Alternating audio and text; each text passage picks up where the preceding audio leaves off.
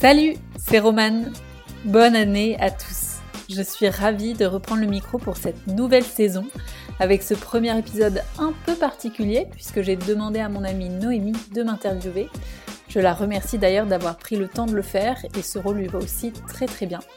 Je ne voulais pas faire un épisode solo, je voulais qu'on puisse me poser des questions que certains de mes invités ou auditeurs m'ont posées et raconter les débuts du podcast, le pourquoi de l'émission et ce que je souhaite faire. Je trouvais également l'exercice intéressant de se prêter au jeu de l'interview puisque ça fait 20 épisodes déjà où c'est moi qui interroge et j'avais aussi envie de me mettre dans la peau d'un invité pour comprendre aussi leur point de vue quand on est face à des questions intimes, quand on est face à la caméra également. C'est un épisode plus court, assez chill, et j'attends évidemment vos commentaires et retours sur ce format. Bonne écoute! Merci Noémie d'être venue chez moi aujourd'hui pour m'interviewer pour cette fin d'année 2023. Tu fais vraiment partie de la team double casquette. Merci à toi Roman de m'offrir cette possibilité de t'interviewer et d'être euh, intervieweuse euh, sur double casquette. Déjà, Roman, comment tu te sens après euh, cette première saison réussie de double casquette et, face à cette nouvelle année qui arrive? Ben, réussi, je sais pas, ça c'est réussi dans le sens où je m'y suis tenue. Donc ça c'est cool, je suis contente d'avoir été d'avoir été jusqu'au bout du projet et pas de m'être arrêtée, tu vois, à cinq épisodes là avec l'été, le petit trou qu'il y a eu dans l'été. Après réussi, j'espère que ce sera plus réussi dans le sens où il y aura encore plus d'auditeurs. Euh, mais pour l'instant, je regarde pas trop les statistiques. J'aime tellement le faire que c'est tellement pour le kiff et les rencontres que pour l'instant, je, continue et, et je regarde pas tant euh, si ça explose en termes de stats euh, ou pas. Donc, donc je me sens bien. Trop cool. Et est-ce que tu t'étais mis des objectifs quand tu as commencé ton podcast l'année dernière? Je m'étais mis des objectifs de régularité. Euh, en fait, je m'étais dit, je vais en faire un par semaine. Je m'étais dit, euh, je ferai ça le, mardi, ça sortira le mardi. Comme ça, ça me laisse le lundi euh, de fin de montage si jamais il y a des trucs.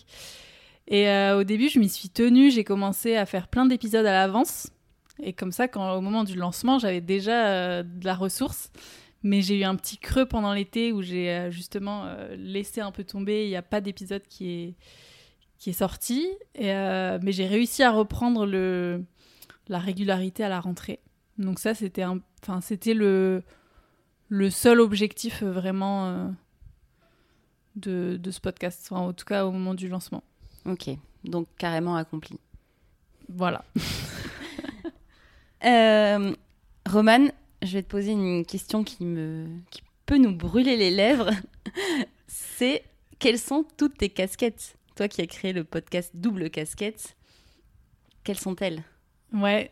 Euh, tu, me diras, euh, comme tu me connais, si tu voudras rajouter des choses, si j'y pense pas. Mais, mais bah déjà, casquette de sportive.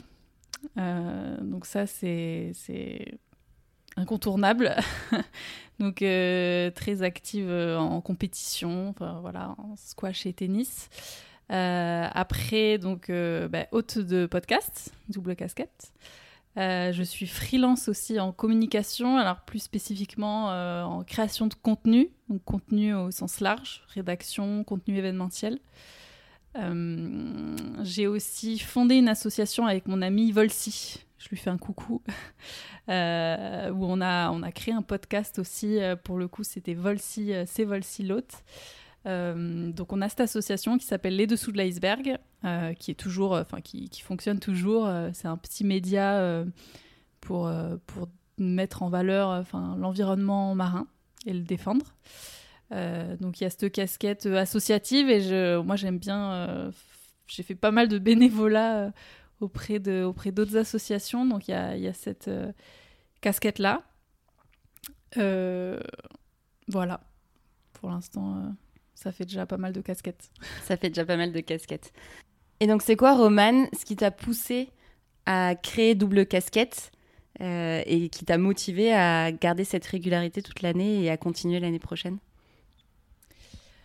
Je pense que l'élément déclencheur, euh, c'est la conférence que j'ai organisée euh, en l'honneur de la Journée de la femme le 8 mars, que j'ai organisée au BO, au Biarritz Olympique Tennis.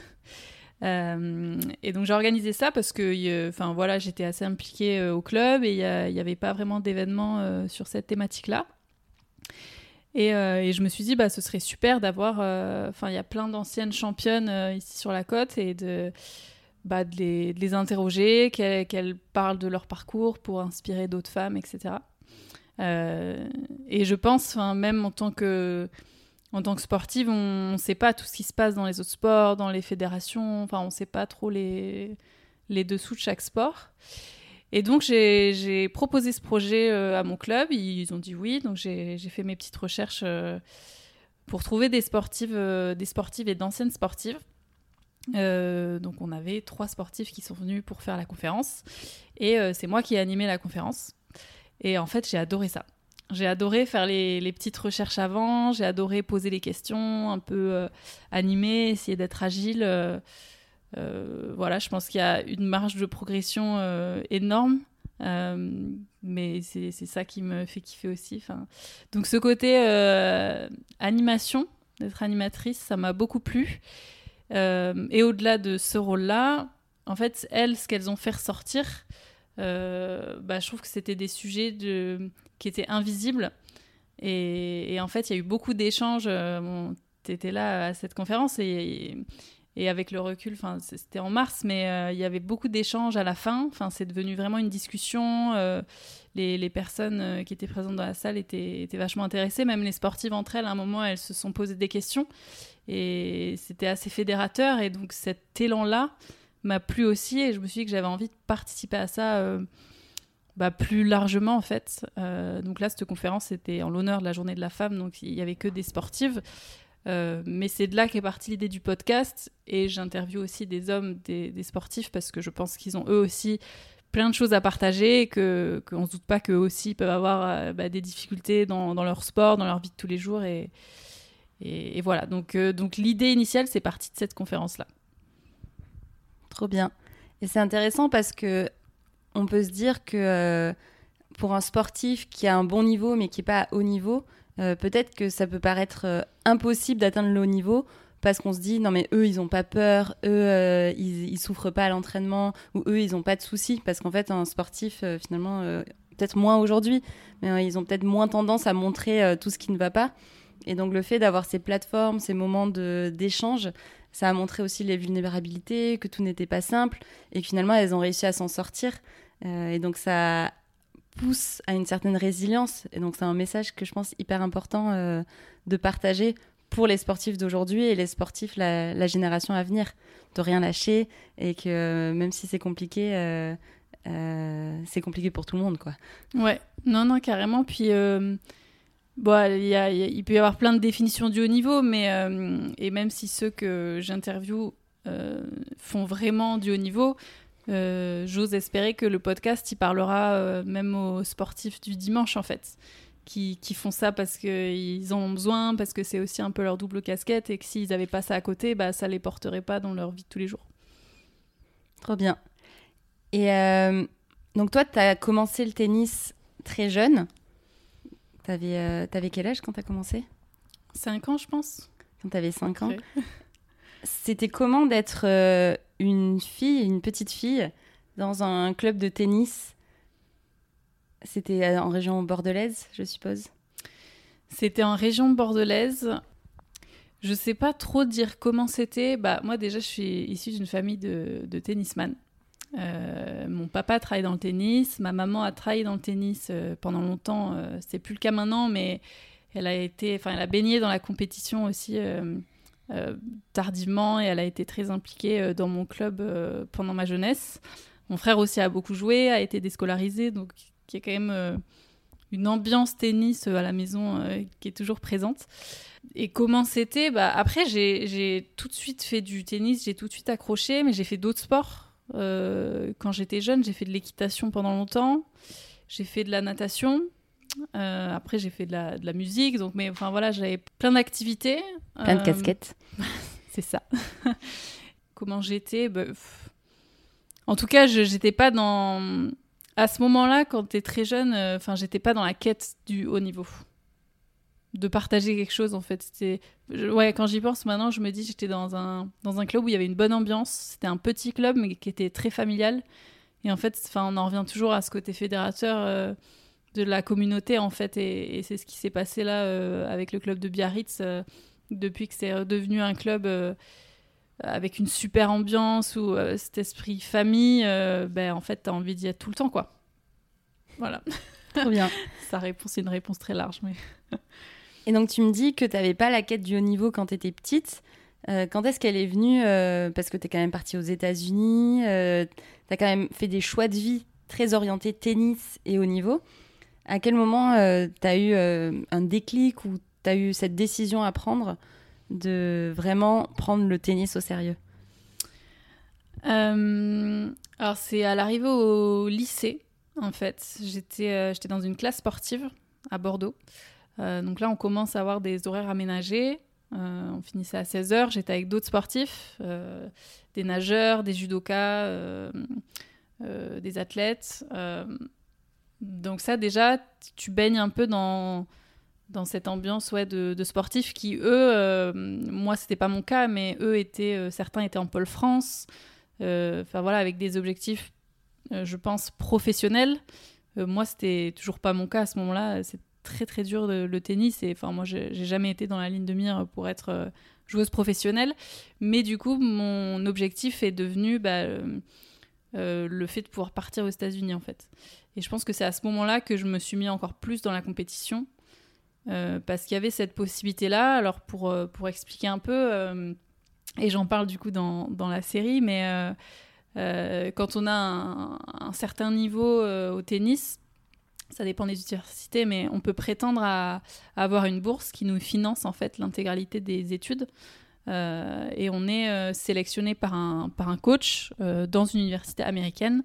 Et donc c'est un, un, double projet avec des infrastructures de dingue. Enfin, c'est quelque chose que, qui n'existe pas en France.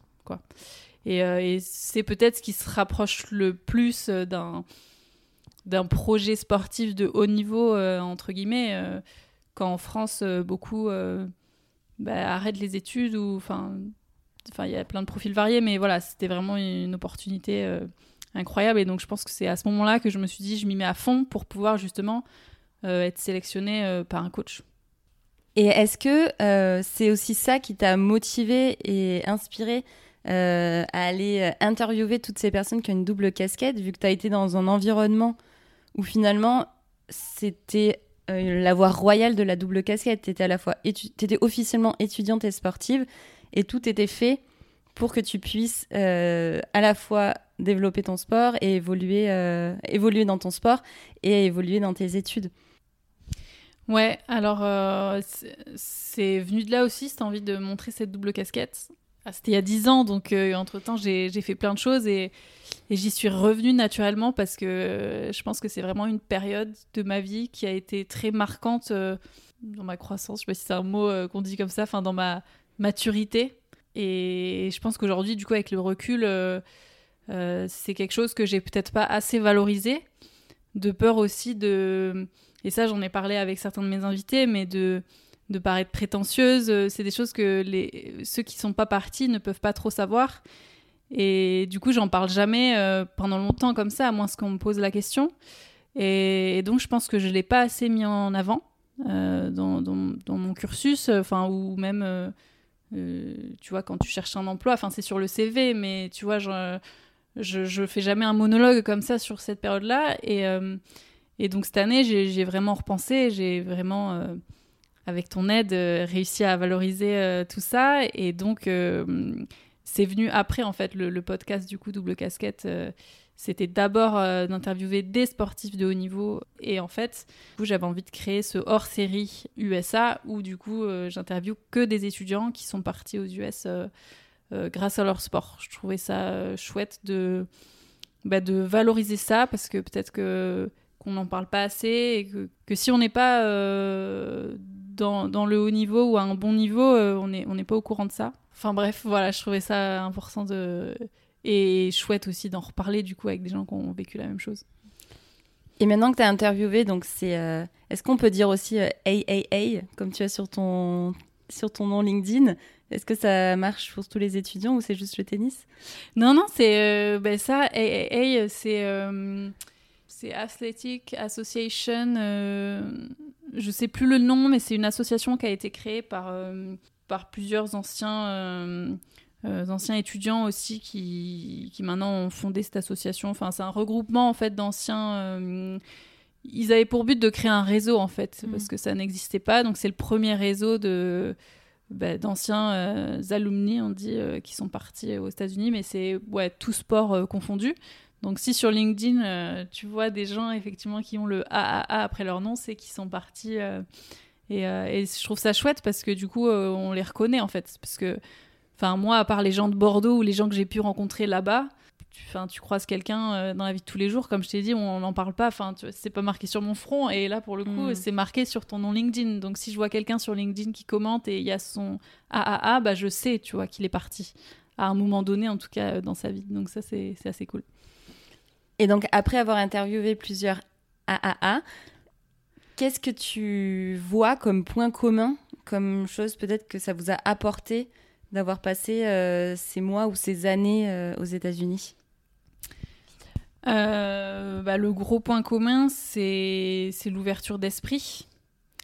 C'est l'ouverture d'esprit parce que parce qu'en général, tu pars, tu es assez jeune quand même, c'est après le bac, tu es tout de suite baigné dans, Enfin, déjà dans la culture américaine, mais enfin, moi j'étais au contact d'étudiants internationaux qui venaient de partout.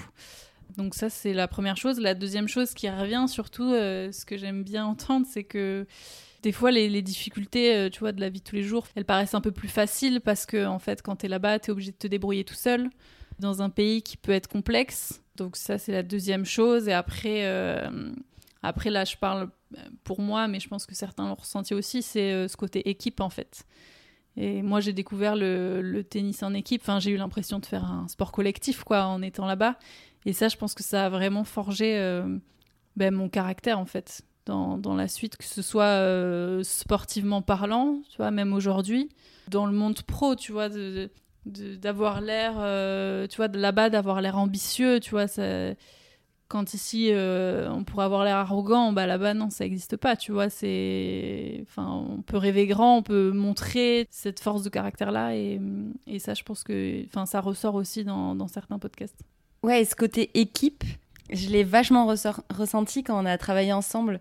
Euh, bon, c'était un tout petit projet, mais c'était quand même. Euh, tu as réussi à en faire quelque chose de grand. Quand on a euh, organisé ensemble la projection d'un documentaire de l'association Bluetopia, qu'on salue, j'ai vraiment vu ces traits chez toi de. En fait, de, on lâche rien, on vise grand, tu fédères l'équipe, euh, d'une idée. Franchement, c'était venu d'une simple phrase euh, prononcée par Julien de Blutopia euh, sur LinkedIn. Et ça a terminé dans une salle magnifique qui était au Connecteur à Biarritz, avec plus de 80 personnes. tu as mobilisé un, une traiteur qui a donné de la, de la, nourriture à tout le monde, qui était trop bonne. En Constance, on la salue aussi. Constance. Donc c'est vraiment, je trouve que c'est intéressant de voir tout ce que tu disais là euh, en application dans, une, dans un vrai événement. Euh, à quel point tu as réussi à, faire briller, à, mettre en lumière l'association et à rien lâcher du début jusqu'à la fin. Merci. Merci. Euh, ouais, bah, c'est vrai que quand tu me le mets sous les yeux comme ça, ça paraît évident, mais tu es toujours là pour me, pour me mettre un petit coup de boost. Oui, c'est peut-être euh, ça, vient, peut-être naturellement. Après, euh, comme tu l'as dit là, euh, tes derniers mots, c'était vraiment le, but, c'était de, mettre en lumière l'association et leur projet qui était un qui était un super documentaire de l'assiette à l'océan et, et, en fait avec cet objectif-là de, de, mettre en lumière quelque chose qui qui peut servir le monde entre guillemets et, et qui est utile en fait, tu vois, qui a un côté utile, pédagogique et et du coup, euh, par ce biais-là, se sentir utile aussi, euh, je pense que c'est c'est la chose qui, moi, me motive. Après, le reste en découle parce que, je sais pas, c'est peut-être un besoin aussi. Vu comme tu as ultra bien réussi cet événement-là, euh, tu m'as dit tout à l'heure que tu avais adoré créer la conférence avec les... pour la journée de la femme au BO.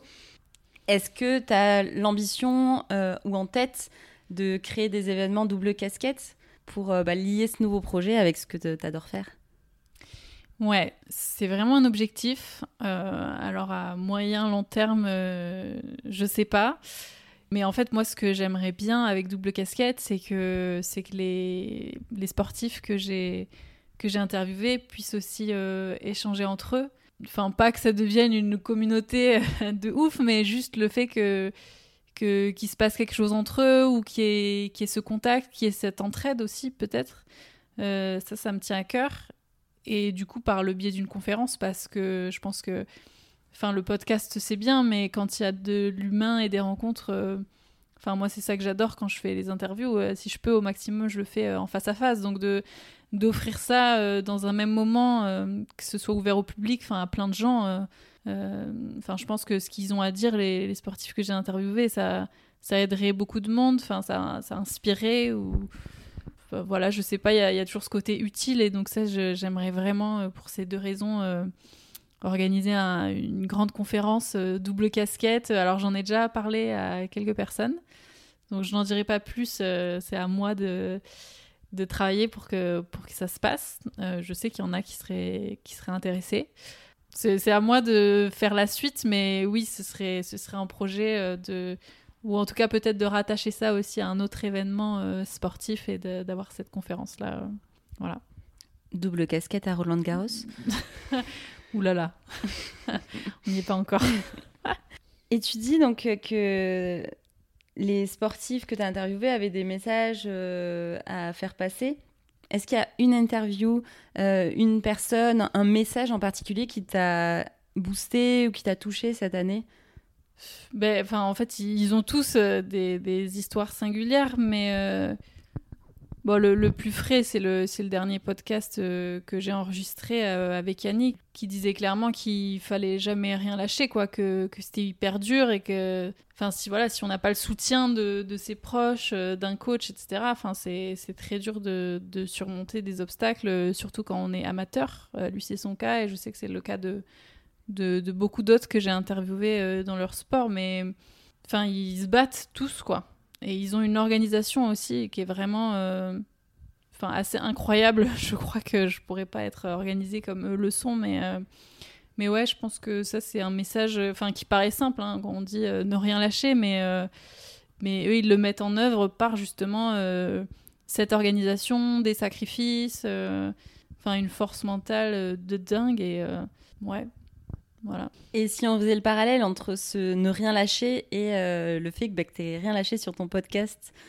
dans la réalisation en tout cas de tous ces épisodes, quel conseil toi tu donnerais à quelqu'un qui, donc que ce soit un podcast ou un autre, euh, un autre média ou une autre, euh, autre chose qui est créatif, quel conseil tu donnerais bah, justement pour rien lâcher, pour continuer, pour avoir cette régularité qui finalement te procure aujourd'hui euh, une certaine crédibilité. Euh, on voit que tu as fait quelque chose qui est super carré, qui est pro, qui donne envie.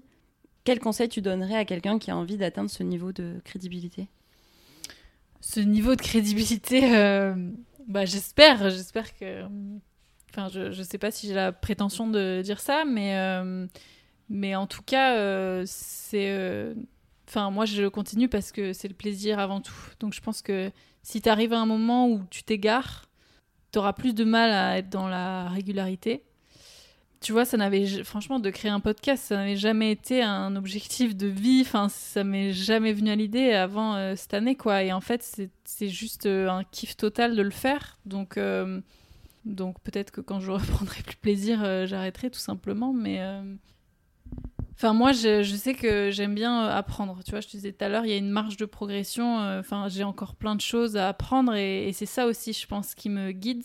Mais en tout cas, ne pas avoir peur de tester des trucs, comme j'ai pu le faire avec les, interviews follow-up et tout ça. Enfin, ouais, ne, pas avoir peur d'oser. Enfin, moi, c'était mon cas euh, pendant longtemps. Et là, en fait, j'ose sans trop me prendre la tête, quoi. Et c'est ça qui me fait continuer. Tout à l'heure, tu as parlé donc de, ton club, du fait euh, de cette communauté. Tu as aussi parlé de ton club actuel au BU où il y a une super ambiance.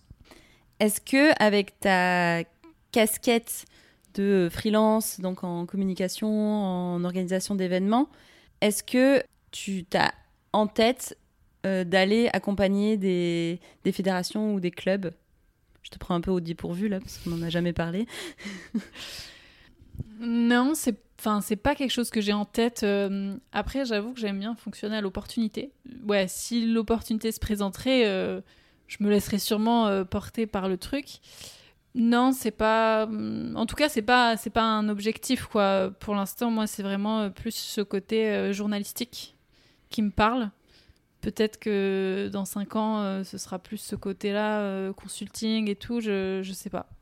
Je sais pas, mais enfin, en tout cas, c'est pas le cas pour l'instant. Ok.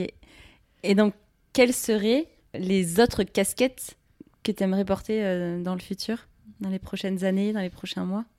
Dans les prochains mois, euh, je ne sais pas si j'en aurai d'autres. Euh. Moi, j'ai envie de travailler sur l'amélioration de ce podcast. je pense que j'ai plein de progrès à faire. Je pense qu'il y a d'autres choses à tester. j'ai essayé de tester des, nouveaux formats et j'espère que j'aurai d'autres idées ou en tout cas, enfin, si, on me donne des conseils je les suivrai. Mais donc, euh, donc ça, ce sera déjà un gros travail.